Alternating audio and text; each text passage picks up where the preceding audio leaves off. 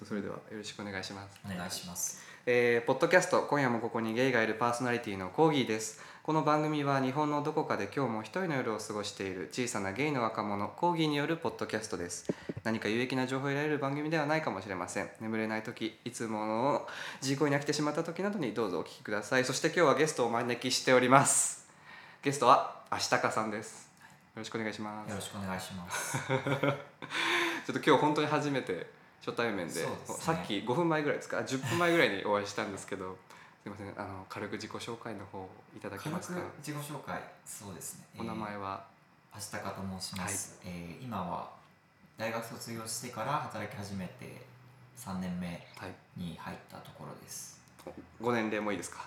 えっ、と今年25になる。25今は24歳。今24歳。あそうなんですね。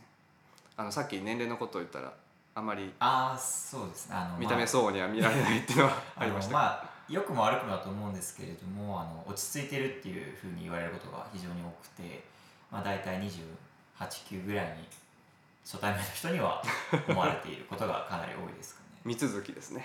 2829ってなるとね。あそうなんですね。大学はかの有名なあのまあ、すまあ、T, T 大学。皆さん知っているはずだと思います。そうですよね。はい。あの T 大学の方でサークルに参加してたんですよね。そうですね。その大学のサークルっていうのは何で入ったんですか？なんで入った？そうですね。入ったのは大自分が大学2年生の多分5月ぐらい。あじゃあ新入生からではなく。からではなくてっていうのもまあ最初はまだ自分の中であセクシャリティはゲイなんですけど、はその自分がゲイだっていうちゃんとした自覚が入学当初は実はなくてなんかまあいろいろ経てこう大学1年の秋冬ぐらいからそうなのかなみたいなふうに思い始めでまあこう大学にそういうサークルがあるっていうのは知っていたのでちょっと連絡しようかなどうしようかなっていうしばらく悩んでたんですけどまあ、思い切ってメールを出して。あじゃあ181919歳ぐらいの時ですか？そうです。ねもうそんな。あじゃあそ時があのったっていうぐらいな過去になりまだます25歳ですからね全然。まあそうですね。そんな片手の数ぐらいですよねまあ67年前。そうですよね。あじゃあ大学 T が大学に入ったのは別にそのセクシャルマイノリティサークルがあるっていうのは意識せず？意識せず全く入った当時は知らなかったんですね。全くはい知らないですし。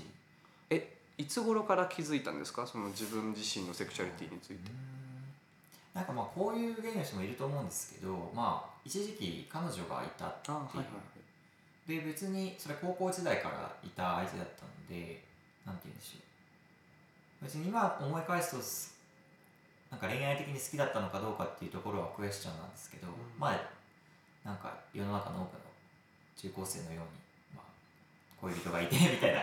世の中の多く の恋愛というあんまりわかんないんですけどす。いません。恋愛あの恋愛してなかったんで私は。なるほどね。あのいまあわゆる放課後にプリクラ撮ったりね。まあなんか軽い、まあ、中高生が付き合ってる程度の感じで相手がいて特にあんまり良くも悪くも考えなかったんですけど、まあ、大学にこう、まあ、地方もともと出身で大学で東京に来てでまあいろいろあって、まあ、5, 5月6月ぐらいでもその彼女と別れ。あそれは大学1年生の56月。あそうですねでまあす別れたら別れたでまあいろいろ考えるというか思うようになるというか。人生について。人生そんな深くはないですけど。生きることについてね。なんか恋愛とかそういうのもなんかどうなのかなみたいに考えた時に別に女の人好きじゃないなっていうかあそこで。男性じゃないみたいな感じで。結構こうあの羽毛の軽さがありますね。そうですね。そうっすうんでもななんて言うんでしょうね。ただ前々からその、まあ、人によってはこうなんか内在するホモフォビアみたいなのあるかもしれないんですけど自分の場合は特にそういうのはなくまあ、なんか世の中にそういう人いるよねみたいな感じで結構映画とか、まあ、海外の映画とかも好きなんでよく見ててそういう俳優もいるなみたいなふうに思ってたんですけどなんて言うんでしょうこうそういう人がいるっていう状態といざ自分がそうかもしれないって結構なんか違います違いますねでそれでこう大学1年の秋ぐらいに悩むというかどうなのかなみたいなことをもやもやもやもや考えていたっていうその感じです。悩むっていうのはその自分がゲイであるかどうかについて悩んでたんですかね？それとも自分がゲイであることについて悩んでたんですかね？あうん多分、えー前者の方で多分男性好きなんだろうなみたいな。バイなのかなゲイなのかなうんみたいな。まだこうはっきりと。はっきりとできちんと自分の中でも受け止めきれてないので、こうなんて言うんでしょう。今は別に「あゲイです」って普通に言えますけど、うん。そこがまだ自分の中でこう噛み合ってないというか。その当時は、当時は、うん。えそのゲイその後にサークルに入ったことになるんですよね。そうですね。サークルに入る前にはもう確定はしてたんですか？いやえーっとそれはた多分記憶ではその大学2年の5月ぐらいにサークルにメールを出した時には、まあ最低限なんて名前名前というかニックネーム、はい。学年セクシャリティ、まあうん分かんない場合は別に何でもいいですみたいなふうに最低限それらの情報を送ってくださいっていうふうになっていてそこではまあバイまたはゲイみたいな模索中ですみたいなふうに出してたんですよね。じゃあ結構その模索中の期間はどれくらい続いたんでしょ半年。う半年。あ半年強ぐらいですかね。あ割と早いですね。こう早い。決まる決まるのがというか こうチェンジする期間が短いですね。あそうですね。でもなんか思い返せば別になんか自分がゲイだなみたいな要素はまあ自分のそのこの約20年とかのはい。人生のなんか随所にあ見えたなみたいな。いや振り返ればです振り返ればね振り返ったらどんなものがあったんでしょどんなもの？うなかなか記憶20年間っていろんなことがあると思うんですけど その中で色濃く残るっていうのは色濃くっていうかな。思い出せる思い出っていうのはそれなりに意味のあるものだったのじゃないかと思うんですけど。いやそんなに何か明確なこれっていうほどじゃなくでまあ別に昔からそのいわゆる女子には関心なかったしあそうなんですか。けどまあ女子の友達とかすごい多かったしうんとかまあゲイあるかもしれないですけどなんかそういうのを考えるとまあか彼女もいた。いましたね。それはどうまあ高校生の恋愛って言ってましたからね。こうどうどうして付き合ったかっていうことでもないですよね多分そういうことでもない高校生ってなるとね。し思い返すと別に好きではなかったっていうときついですけど、まあこう仲良かった特に意識してなかった。そうですね。別れたことによるダメージも別になかったっていうと悪いんですけど。まあ切り替えが結構早かったですからね。スイッとね。そこは陸上部の速さを出したんですかねそのサークルに入ってみてどうでした？多分いろんな人と会ったと思うんですけど。そうですね。なんかすごい気が楽になりました。でもといってもその悩んでる時になんか思い詰めてたっていうほど悩んではいないんですけど、なんで言うんでしょうね、まあ、サークルに普通にゲイですっていう自己紹介をしてる人とかたくさんいたり、まあ、他のセクシャリティの人もいたりしてなんて言うんでしょうね。うん。こんなになんかそういう属性の人身近にいたんだみたいな感じで。こう情報が生になる感じですかそうですね。それまではまあネットとかの情報なので自分の近くには誰もいないっていうんですかね。こう本で読んだだけみたいな状態になってるそれが生身の人間として浮かび上がって、全然その人たちが普通にうんいるっていうのを目の当たりにして全然すごいだからそれからすごいサークルの活動には頻繁にあ行くようになるほどしてましたね。そのサークルでどんなことをしたの？どんなことをするんですかね？いやそんななんか特に何もしてないんですけど まああのまあ結構あのリスナーの方で高校生の方とかが多くあてーであとセクシャルマイノリティサークルが知らない？あの自分たちが学生の頃はなかったっていう方もうん結構多いので私もあんまりよく分かってないんですね。実際どんなことをやってるのか。どんなことをやるんですかね？まあ一番のメインの活動はそのランチ会はい。といって、まあ12時からまあ3時ぐらいの間、大学のキャンパス内のある程度こうプライバシーの確保されたあまあ、部屋を個室を借りてその中で、えー、12時から3時までランチ会やってるので皆さんお時間ある人ど。うぞみたいな感じで。全員というよりは来れる人が。来れる人が出入り自由でふらっと来て話してとか。たまり場みたいそういう感じですね。なのでそれもまあ目的としては普通にセクマイ同士で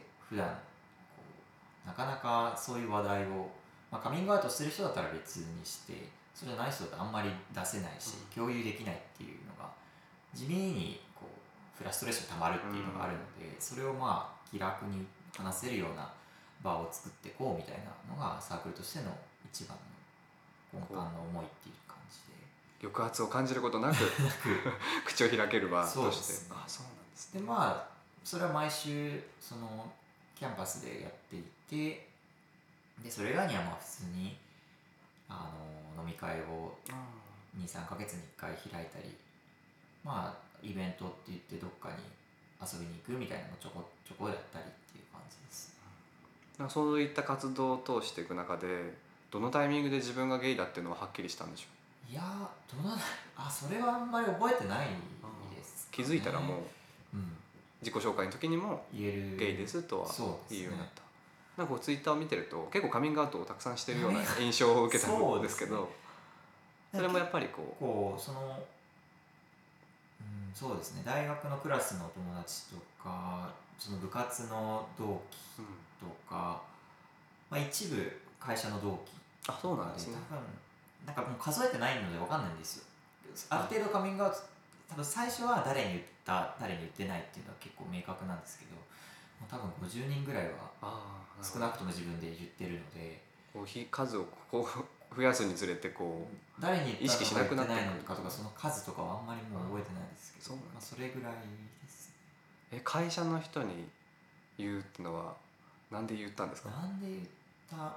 あでもそれは本当になんて言うんでしょうね、まあ、会社その、まあ、男女半々ぐらいで同期がいるんですけど、まあ仲のいい同期女子となんかなぜか僕との3人であの旅行に行くっていうイベントが発生しましてまあ、その時点でもうなんか、まあ、バレてるのかなっていう感じはあるんですけど。尋問尋問旅一泊一泊二日なのでで同じ部屋とか。行目的が決まってる旅行ですねそれはでいやまあその帰り道とかになんかこう車をレンタカー借りてきたんですけど車を運転しながらまあいろんな話になってまあ言おうかなと思って。あ。別になんか無理にそういう話を根掘り葉掘り聞かれたっていうほどじゃないんですけど言ってもいいなって思ってましたし。そういう流れになったという感じですかね。すね。実はこう仕込まれていたのかもしれない。わかんないですけど。そしたら「ああそうなんだ」っつってまあなんていうんですまあ、軽く驚くぐらいで済んだのでっていう感じです。軽く驚かれたんですか？軽く驚かれた。そんな風には見えなかったってことですか？そんなふうう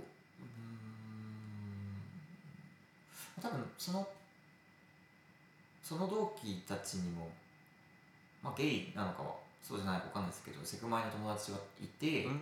なのでまあ別になんていうんですかね。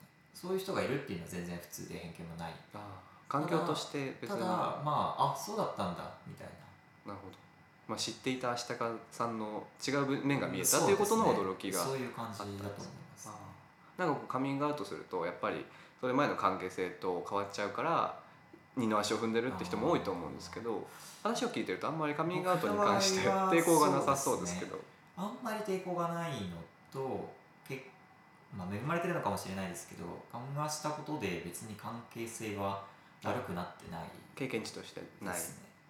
むしろなんか部活の同期とかは結構そのいろいろ聞いてきてくれるっていうかかまわしても結構人によってはあえてその話題に触れない人もまあ若干いたりして、関係は良好なんですけど逆に触れられないと 気になっちゃうというか言ったからこうっていう。腫れ物扱いみたいになりますね。ちょっとそれがあるんですけど全然そういうの関係ないし普通のなんか恋バナ的なノリで同じようにって振ってくれるっていうのはあるのでそれはすごいいいですね、うん。でもかましてなかったら逆に彼女いないのっていうふうになっちゃう。うん。で僕は別に何て言うんでしょうね。嘘をつくついているとかあんまり自分のことを話さない人なんだっていうふうに思われちゃうかもしれないな。まあそれは自由なんですけどそういうふうに思われてもまあまあそういう人もいるでしょうしそれの中で。もだからかましたことで別に関係悪化せずむしろ良好な人が多いかなっていあう感じです。でもやっぱりカミングアウトは人によって全然違った反応は返ってきますよね。あああの僕がかました相手によってもうそうですよ。こう広く一般として。なんかこうね言ったらあの関係性がすごく変わっちゃったっていうね、エピソードをがツイッターで流れてきたりもしますけれども、ね。必ずしも全員がそうとは限らないし明日かさんみたいにあんまり変わらず、まあ、ちょっと驚く程度で終わることもありますよね。私の場合はあの高校生時代に一人カミングアウトしたら次の日からもうなんか距離感が3メートルぐらいになった子がいたんですけど。それはちょっと悲しいですね。そうですね。だからこうあとそれを経験する時期にもよりますね。その高校生っていう時にそれを経験してしまうと二の足が踏んでしまったり、ね、今はもう全然気にしないですけどね心が広く心がこうダブダブになってしまう。やっぱりこうツイッターを見ていて事前の印象が分からなかったので、話してみるとだんだんなんかこう年相応に見えない感じは伝わってきますね。落ち着いているというか。なるほど。なんかこう精神が安定している感じがしますね。それは精神があったまあいろいろあると思うんですけど自分としては。なんかで外も外見としていや本当に精神は安定していてってなんか自分で言うのも変な感じですフラットなな感じで。フラットですねなんか、うん、フラットゼロよりちょい高いプラスの1ぐらいでずっと常にいるあじゃあ結構オプティミスティック寄りな人種なんですね。あのただなんかたんこう淡々としてるように見られるのであこう上下がない。上下が少ないので淡々としてるからちょっと人によっては冷たい印象を受けるようなでですが少なくとも自分は自分のことをすごいこう楽観的な人間だと思ってるので。話をエピソードを聞いてるとこうあの前を向く力を感じますね。非常にこう羨ましく思ってしまうんですけど私はこう、まあ、フラフラ、うん、リスナーがどう思うか分かりませんけど、まあ、フラゼロより下に今まで結構長く沈んでた人種なのでこう、まあ、ここ最近でこうねあのまあ急上昇月下1位みたいな感じなんですけど。こうなどういうなんでしょうね。うまあ羨ましく思ってしまうっていうのが一つあって。ななんでそんな楽観的でえ 羨ましいいいなっていうところがあるんですけど。何が違うんでしょうね。ななんでですかね。なんかこう。ななんでこういう性格にななったというかなんだろうってちょっと考えてもあんまり思い当たる別にエピソードも特にな すいません。なんかいろいろ見てると海外にすごく関心が高かったりしてると思うんですけどあのスペインに行かれたりメキシコに行かれたりっていうのは拝見したんですけどもともとそういう国際関連に興味があったんですか？国際関連で興味ありましたねなぜか。なぜか。でも元をたどると多分、まあ、小学校の時とかに洋画映画海外の映画をすごいよく見てた、まあ、今もずっと見てるんですけど、なのでまあ海外かぶれ。が根本かもしれないです。まあそれによってねこう価値観のあのミングルが 起きるわけです。です。なるほどね。だからまあ最初海外の文化のへの興味関心っていうのが一番強いので、それから発展してっていう感じですかね。海外コンテンツを見てるとやっぱりゲイっていうものが、まあ、身近に感じる機会も多かったと思うんですけど、そうですね。初めて見たゲイっていうのは何になるんですか？初めて見たゲイ。ラブサイモンですか？いやー、ラブサイモンはつい全然つい最近のつい映画最近すぎるあれはいいですよね。原作もよく見ま読まれてました。あの読書メーターも拝見しました。あーそうですか。現象読まれてるなと思って。そうなんですよ。最初のゲイなんえー？もう記憶にないですね。多分すごい昔。小学校の時に多分早い時期。触れてると思うんですよね。でも多分その時はなんて言うんでしょう。まあメインの役とかじゃなくてちょろっと出てきたあのがゲイだったとか多分そんぐらいの扱いだったヒロインの親友みたいな。多分そのぐらいのこう今はもう減ってきた。そうですね。そういうああの登場のさせ方をすると怒る人がいるので。恋愛相談の役みたいな。そういう系でなんかあったんじゃないかなと思います。ねじゃあ結構まあ触れてたの？触れてます。時期は早かったのかもしれないですね負の負の経験っていうものはあんまりないんですかねじゃあ。あマイナスの。ゲイに関して。ゲイであることに関して言えば。るそうですね。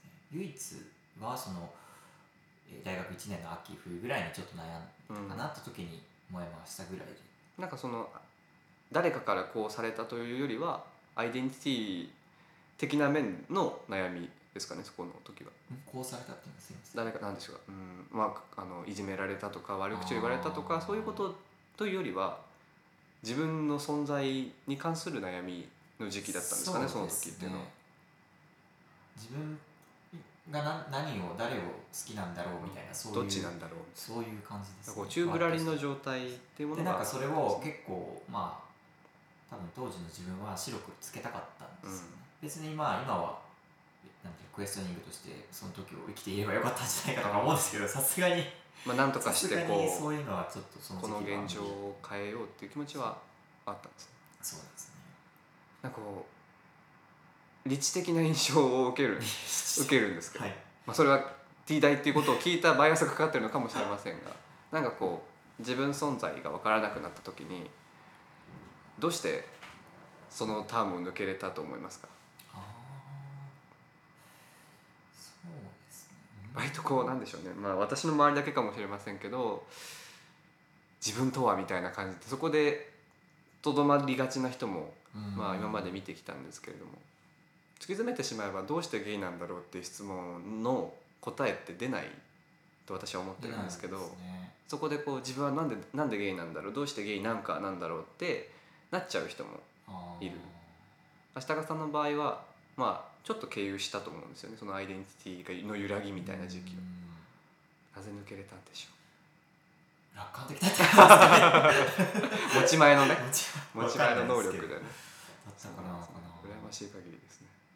すいません。なんかちゃんと答えにならずあれ友達と相談したりしました。いや誰にも言わなかったですね。自分で正理路整然にで できたわけですね。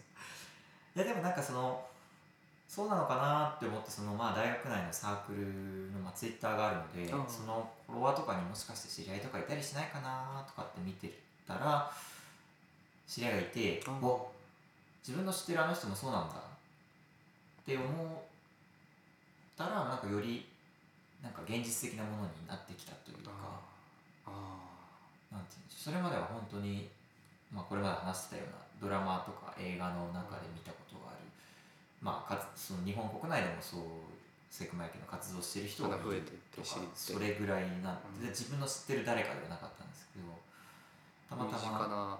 身近な知り合いがの、なんていうんですかゲイツイッターアカウントゲイ用アカウントみたいな感じで持ってて、まあ、顔も出してたんでああこれはっていう感じで発見してしまったので。サンプルが増えていくとこうね。だんだんだんだん生の身近なものになっていった、で自然と自分もっていう流れですかね。あとなんかこれこれちょっと恥ずかしいんですけどあの P 入れましょうか。いやそそうそういう話なんですけど あの、えーっとイギリスのあのオリンピックの飛び込み選手のトム・デイリーってはいはい。わかりますか、はい。ツイッターでよく見あるまあ僕がツイートしたりするんですけど、はい。あの、まあ、彼のことを昔から知ってたんですよ、うん。それは高校生ぐらいに多分高校生でロンドンオリンピックかぐらいの時に彼が活躍していてであなんかいるなみたいな、まあ、そ れでなんかいるなって思ってる時点ですでにまあ潜在的ゲイなるほどはあるんですけど。まあ魅力的な人ですよね。でその人が確か大学僕は大学1年の時なので大学そうです2013年の冬ぐらいに緩和をしたんですよね、あはいはいは YouTube で、はい。でそれを見てなんていうんですかねこうなんていうのかな。これまで、まあ、一方的ではあれ知ってた人がカミングアウトをしたのはなんとなく多分記憶の中で初めてで、うんなんか自分の知知ってた人がカミングアウトをしたあ自分もじゃあそういうのありえるのかもしれないっていうふうになんか強く思ったんですよ。なんかちょっと飛躍してるように思われるかもしれないですけど早いですねでも。なんか自分ごとに考えられるようになったというかおいくつぐらいですかそれは？それがそう10 15 10んいや19にあ19 19歳になった時ぐらいですね。時ぐらい。まさに多分そう。あれ そのそのなんかその瞬間を私ツイッターで見た気がしますね。あそれはあれか。あ弁護士さんと結婚した時にも弁護士さん。じゃない。パートナーの方と結あ婚しーたあいはいはいはい、はい。あの時はあれ？あれ2007は2017年年。2年前。あじゃあつい最近ですねそのそのツイートですね。じゃあ私が見たの。ずっと昔からじゃあ追いかけてたんですね。お まあそうなりますね。あの YouTube チャンネルもありますよね。そうありますね。軽率に腹筋とかするやつ。ちょっと最近の方向性は方向性とか言うとあれですけどなんかちょっとこう YouTuber っぽく YouTuber っぽくなっちゃってなんか残念だなっていう気が若干若干するものの引き続きこう追っていこうとみたいな感じですけど。なんかこう。ツイッターのいいね欄とかを見てると外国人俳優だったりえ映画俳優の関心が高い高いように見えますが。高いです。高いですか？そうなんでしょう。まあこれここで私の名を出すのは恥ずかしいんですけどあのリスナーには私は凱旋だと思われていて今まであのセクシャルな経験をしたのが外国人としかやったことがないですね私は。へ そうなりますよね。ええですよ。えでその私がはち初めて関係を持ったのがはい。あなんその過去の今回のこれ出演、まあ、参加にあたってはいはい過去のをちょこっと聞いたらません。ありがとうございます。なんかスペインとかバルセロナに行ってあその時そうですね今年ですね。みたいな話があって、おーんと思ってたんですよ。今年の3月に卒業旅行で行ってきたんですけどでそれよりももうはるか前4年前ぐらいだから私が18か9の時に初体験もフランス人だったんですね。でそこからなぜか外国人の方としかやれなくな やれやる機会がなかったんですね。あの私としてこう襟好んでたわけではないと思うんですけどたまたまそのメッセージが来て合致する相手が、まあ、外国人だったっていうところで済ませたいんですけどそういったことを話しているとリスナーの方からは凱旋じゃねえかと言われるんですね。はい。ご自足高さんはご自身がそういった凱旋カテゴリーですね。凱旋に入ると思います？いや別に。そんなことはなく？普通に西洋人の顔は好きですけどねっていうそれぐらい。この推しとして推し見るものですよね。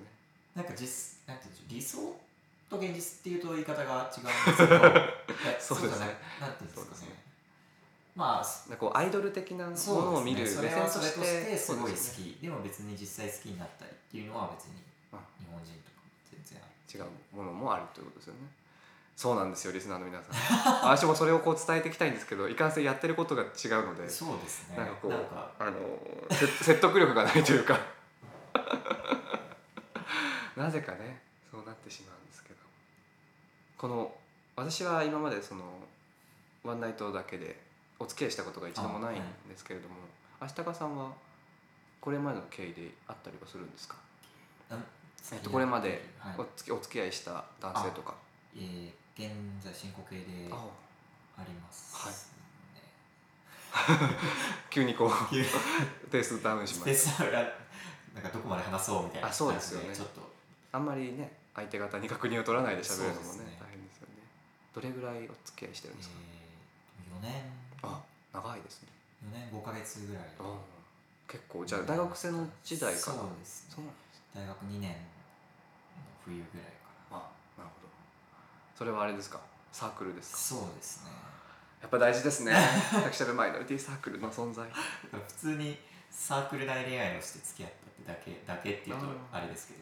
なんかサークル内恋愛が禁止のサークルもあるって聞いたことがあるんであすけど。本当ですか？ありなありなんですね。全然全然あり。り他の、まあ、サークル内で付き合ったっていうケースは他にもちょこちょあこあありますけどずっと続いてるのあんまりいないかもしれないな。すいません。なんか。そうえその今お付き合いしてる方とはこう将来どうありたいとかこう何年何年でこういうふうになったらいいよねっていうのがあるんですか？えなんかそういう話をしないわけではないんですけどそのパートナーと、うん。でもなんかいかんせんこうまあストレートカップルだったら多分4年。学生時代から付き合って4年とか経ってお互い働いてるみたいになったら結婚かなみたいな風にちょうど。多分本人同士もなるだろうし、まあ、多分それぐらいになると周り、うん。まあ、親とかも多分絶対言ってるだろうからそういうそろそろみたいな感じになると思うのでよよくも悪くもまあ次のステップとして結婚っていうのが見えると思うんですよね。でまあ A の場合だと、まあ、増えてパートナーシップとか増えてきてはいるものの、まあ別にそういうそれほどまだまあ広く一般的になってないですし、節目として添えるにはまだこう心もとない感じそうなんではしますすね。よねなのでなんか、まあ、4年数ヶ月続いてきて、まあ、何事もなければ今後も続いていくのかなみたいな気はしますけど、でもなんかこう続くのかなみたいな。ああまあ節目がないそうですね、からっていうとあれですけどどうなるんだろうみたいなふわっとしてます。けまあ、特にこういつまでに何っていうものはないないですよしね。立てづらいっていうのもありますかね。そうですね。ありますか。あとはロールモデルというかああんまりいないいないなみたいなそうですかね。まあお付き合いしてる人いるんでしょうけどね。こう見えてきづらいっていうののはありますね。えそのサークルの活動とかでロールモデルというか、まあ、先輩としてお付き合いが続いている方とかあったりしたことはありますかいやどうかなあんまりあんまりついないかもしれない。あーそうなんもはや自分がその後輩からのロールモデルになってるのかもしれないですけどわかんないです早いですね。わかんないですが自分にとってだからその学生とか時代から続けて数年経ってじゃあなんかあの二人は一緒に住むようになったとか、うん。そういうのがあればなあーなるほど。なんとなくあれなんですけど。そういう話はじゃあきあまり聞かない。そうですね。こうご自身の未来の展望とかこう将来予想図みたいなものってありますか？まあ、ちらっとそのこの職場にあと何年いるかわからないみたいなツイートは見たんですけど、はい例えば仕事の話だったり、うん居住地のば話だったり。なんか仕事でいうとまあはい入入社したというか働き始めた当初はこの組織にずっと勤めるのかな、まあそれも全然ありだよねみたいな感じで入ったんですけどまあ必ずしもそれだけが選択肢じゃないよねっていうまあ転職をされる先輩とかもまあ、見たりして、まあ、一定年齢以上だとなんか転職は悪いじゃないですけどまあ、やりづらくなる、なんかそういうような考えを持ってる層もいるうん。ようなのは若干ありますけど、まあ、自分の中では少なくとも、まあ、一つの組織じゃなくてこう、ね、転職をしていくっていうのも全然働き方としてはありだし、まあ、自分が、まあ、現状はなんかすぐ辞めるとか辞めたいとかうん。ってわけでは全くないんですけどこう今後数年とか考えた時に、まあ、同じ組織にずっと居続ける可能性って別に全然100%とは言えないよねっていうのを思ってきたっていうところです。じゃあまあ選択肢としてしてえー転職とかがないわけじゃない。ないわけではない。っていうのがちゃんとそうなんですね。であとはあれですよね。そのす勤め先がこう結構全国うん。世界。そうですね。どこにでもちょっとありえるぐらいな感じなので。規模の広い。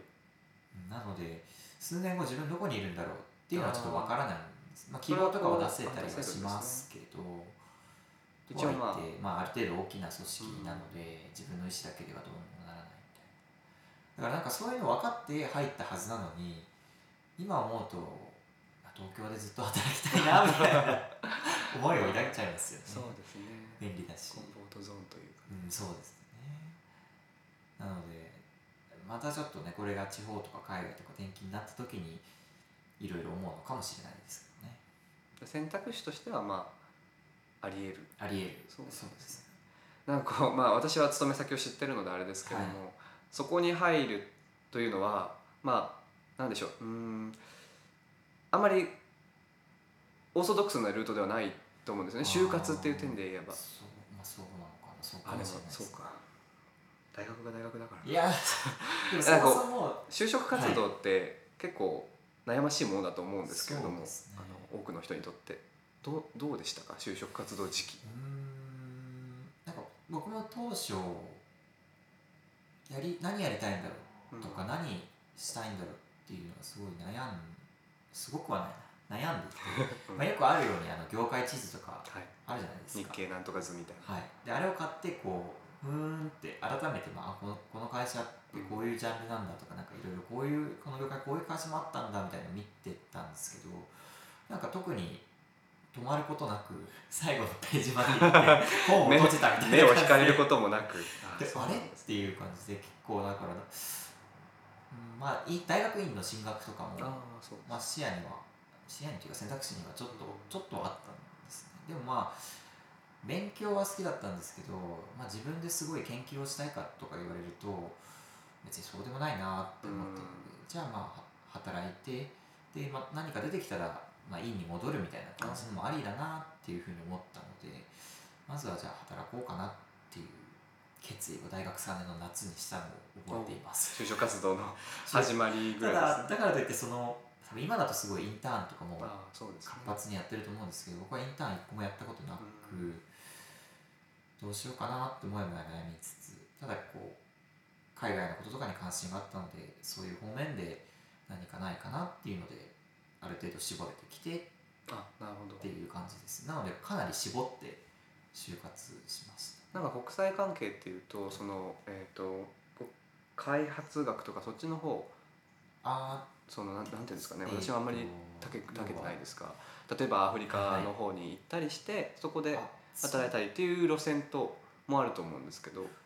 そういうなんそういう系ではなく、まあ、もともと関心があったのは海外の地域研究っていうジャンルなんですよ、まあ、文化とか社会とか、うん。そういうのをこう見ていくっていうところなのでなのでなんていうのかな、何かこう今のうん。あの木っ ていう今のなんていうんですかね組織はい、に決めた決め手となったのは何なんでしょこれ決め手を話すとあ組織がバレるかもしれない。わかんないですけどそれをぼんやりあやっぱ言えないかな。うそうですねなんかこうあまりにもこう何でしょうか決まりそうですね。独特な組織ですもんね。そうです。ただまああもうここが自分にとって一番だなっていうふうにその興味関心とか自分の思っていたやりがいとかその、えーどういったこう視点からその貢献をするかみたいなうん。働くかみたいな、そういろんな観点が割と揃ったうん。ので、もうここは大事そこしかなっていう感じでプラスまあでもそうは言ってもねあの一つだけってバーっていけるわけではないので他にもまあ関連したところとかをみいくつか受けてでもまあ67社ぐらいしか受けてないあそうなんですね。あ企業もあ受け一応たんですね。受けてはいましたけど。企業を持ってるとまあ 他を泥酔してしまいますけど。確かにそうですそうなんですね。だからまあすごい数としては少ない。うんのかなと思うので、まあ後から思い返せばまあそんなもっと受ける人は受けてると思いますし、まあそう人によっては。そんなにこう人数を取る組織ではないので、うん。いろいろ思い返すと結構ラッキーだったなっていう。また勇敢勇敢だった。勇敢だった。そうですね。こう思い返すと危なかったかもしれないのに、まあ、うん。まあ結果オーライって感まあ、こじですね、こであればそこにね向かって突き進めるかもしれません。ね。入ってみてどうでしたか？ギャップはとかありました？まあ、あんまりないですかね、なんかやってることとかも事前に入ってきやすい業種というか なんなんどうぼかしていいかわからないんですけど。あその就事前に活時代にそうですね思っていた印象と実際に働いてみてっていうのはあんまりないですか？そこまでないですかね、うん。あんまりない。あの人間関係とかもすごい良好あそうなのでね。多分人によっては職場のこう上司先輩とうん。ちょっとみたいな、あると思うんですけど、あそう私も今あります。あそうなんですね。あるお疲れ様ですそうなんですなんかあんまりそういうのがなくて結構、まあ、部署に恵まれてるのか部署の方に恵まれてるのかもしれないですけど、自分のこう言い言いたいことっていうとちょっと表現が強いですけど自分の意見とかコメントをちゃんと言える、うん。性格がそうだからっていうのもあるかもしれないですけど まあそ環境として。環境として言えるしそれがまあそうそう正しいよねっていうふうにうん。そのっちの方がいいよねって思ったらもうそっちに変えてくれたりとかするっていうのがあるので。柔軟な感じなんですね。まあおおむね。おおむね。おおむね。柔軟まあ そこでの中でも。硬いところとかもあったりはするので。万全というわけにはいかないですね。私も就活時代にあの国際交流基金というところをあ受けまして。僕そこ最初の第一志望でした。あ本当に？あのでも 5, 人ぐらいしか取らないですよね。そうなんですよね。しかもまあ結構試験というかなんか内定というはところまで長いので、他の企業が決まった後に控えていたっていうのもあってなかなか途中で断念しちゃったんですけどあのポルトガル語の大学の時ポルトガル語を取っていて、えで先生にあのいろんな私がゲイであることも相談してたんですけど、まあ、君みたいなこうちょっとなんですか頭がお花畑寄りの人は なんかこうそういった期間だったりあとはこう利益を第一主第一目標としない場所の方がそういったパーソナリティも守りつつん。自分のやりたいことが見つかるかもしれないよって言われて受けてみたっていうのがありましたね。やっぱりこう一般企業と経路が異なりますかね？そうですかね。なんかこうまあ第三セクターっていうと日本の中ではあんまりいい印象を世論としては得ないみたいな話もあるんですけど、うん。私はあんまりそうは思っていなくて。特殊な場所では特殊な立ち位置だなとは思いますか？まあ今日な仕事内容がというか、まあ、さっきのところにも戻ると思うんですけど、もうガツガツした人はいないあのでそういう意味で、まあ、別にそんな職場でカメラっていう、まあ、同期には言っていても職場でカメラってほどにはまず全然至ってないですけどまあなのでそそこはゲイでも生きやすいってうんいうとあれです、うん。生きやすいかどうかも個人差があると思いますけど少なくとも僕はなんだろうなあんまりみん周りがすごいガツガツしていると自分はまあ性格的にも、まあ、ゲイっていうのもなんか双方合わないんじゃないかなっていう気はするので。あとなぜかゲイが多いですよね。そうなあ希望希望がある話ですね。希望。まあそうです。ねその決しても同期とかに人数が多いわけではないのにあそうですよそんなにすごい多いわけじゃないのになぜかあれみたいな。集まって。集まってきて で私も国際交流基金のあの人とお話をしてる時にもやっぱりこう見渡してみるとあねっていう。あそういう人がいるよみたいな。そういそうだなっていうのは目で見ましたね。なんでしょうね。まあでも過ごしやすい環境を選べるっていうのはすごく幸せなことかもしれませんね。まあでもそれを幸運で片付けてしまうのは 失礼かもしれませんね。なんかこう選ぶべく幸運を呼び寄せるべくしてそこを得てるそこにたどり着いてるような印象は受けてるんですけどなんかこう自分の意志の強さというか、確かに意志が強い、うん、行きたい場所に行く力というかがあ終わりだなっていうのは感じてるんですけど。昔からそういった人間でしたか？昔からこう、うん、なんかちょっと性格変わってきたなっていうのはあるんですけど昔すごい負けず嫌いだったのでこう、うん、高校時代とかは結構勉強がうん中心でそうです勉強7割部活3割とかぐらいな感じだったので。なのでそうですね。それは今変わってしまったんですか？変わってしまう。そうです。ねなんか大学23年生ぐらいから割と良くも悪くも適当な感じが強くなってきて。肩の力が抜けたんですね。昔は中学そうですね。高校もちょっとマイルドになったと思うんですけど結構なんかやんなきゃいけないみたいな感じで。こうタスク処理感があったわけですね。そうですね。そういうのが強かったんですけど。なんか大学なぜかわかんないですけど。もしかしたらその自分がゲイって思ったことが気持ちを楽にしたのかもしれないですけど。なんかルーズになってきましたね。なるほただこうなんていうんですかね、えー失敗はしないっていう。それもまた悪いことなんですけど。どまあでも賢い人にしかできない。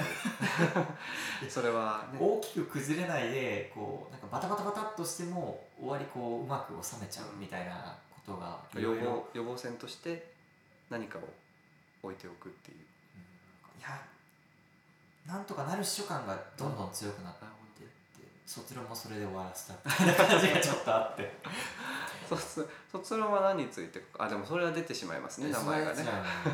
Google 検索ってものがありますから、ね、なんか卒論を書き終えたらお姉様にあのカミングアウトしようってそうですね。言ってましたけど、カマをしようと思いつつ卒論を書き卒論を書き上げたもののタイミングを逸してあそうなんですか。2年ぐらい経ちましたね卒論をあじゃあ別の卒論を提出するのに。別の卒論？あ姉姉への卒論。姉の卒論はでもこの1月にあじゃあつい最近なんですね。どうでしたか？まああそうだったんだみたいな。お姉さんではどれぐらい年の離れた？2歳年あじゃあ結構近いですね。あの、まあ、地方から姉も一緒に東京に出てきていて、姉が大学3年の時に僕は大学1年で来て、それからずっと2人暮らしあそうなんですか？なんですよ。だからもう7年目2二人暮らし。7年目っていう感じいろいろあったでしょう。最初の1年ぐらいはちょこちょこ喧嘩しましたけど、それからはあんまり喧嘩もなく生きてますね。じゃあまあ近しい存在ではあったんですね。特に仲が悪いとかでもあなく。全然なく。このカミングアウト後もやっぱり関係性に変化はそんなになかった？はそんなにないですね。そんなにないなんかこうなんでしょうね。環境によって全然違いますね。経験値というのは。経験どこの比較？あまあそのゲイとしてカミングアウトした結果っていうものは環境によって全然違うんだなっていうのは。なんですかね。恵まれてるのかな自分っていう。まあそれがね どこと比べるかによって変わっちゃいますからね。えご家族、えー、とご両親には言ってるんですか？ね。まだ言ってないんですね。言うつもりはありますか？うんありありますかね。ありますかね。ありますかね。あるのかないのかはっきりしようって感じですけど。いや まあ明確にははないんですね。そうですね。でも結構うーんなんか父親は固くはないんですけど、うん。結構人の将来とかを勝手にこう想像するのが好きなんですよ。結構まあ子供である僕とか姉もそうですけど僕のらの友達とかにもあいつはみたいな。誰々はこういうところに企業とかに行ってこういう人と結婚しそうみたいな。あそこまでなんかすごいまあイ人に関心関心が人に関心があるんですけどそれがちょっと行き過ぎる時があって。言葉となって。うんそういうのよくないよって僕は言ってるんですけど。だからなんかなんけ将来お嫁さんはどうのこうのみたいな、まあ、多くのゲイが経験しているであろうフレーズみたいなのが出てきて、まあ、僕はそれにこう淡々と対処してるんですけど。淡々とはどうどう対処してるんですか？別になんかうんまあ結婚するのかなどうなのかなみたいな。あまあ結婚だけがす全てじゃないよねみたいな。ちょっとこう一槍刺すわけです。そうです。ねさし そういうそういうのあんまり言わない方がいいんじゃないみたいなのを言いつつまあ自分がゲイとは言わないものの、まあ、結婚しないかもしれないなっていうふうに。まあ伝わるかなぐらいのものではあるでも関係性がとても悪いとかそういうことではないはですかないですね。お母様は。お母まあまあ前もうちょっと多分言ったら OK そうな気はしますけど。まあでも、うん、分かんないです。まあ多分なんか両親よりも祖母の方がうん、OK な気がします。そうなんですか。祖母は結構あお。のアクティブなので。アクティブ。うん。もう70は超えてるのかな。うん。けどサングラスしてあら。こう普通にドライブしておしゃれですね。地元から普通に一人で東京に来て買い物して帰るみたいなこともしてる感じなファンキーおばあちゃんですね。でしかもあの「シン・ゴジラ」とかを見たりあはいはい。あはいとあの映怒りとかも見てるんですあよそうなんですか。絶間吹聡とそう。あのシーンも見て。あのシーンも見てるわけですよ。どう思ったんでしょうね。怒りはすごいねみたいな。人間の本質的な感じだ。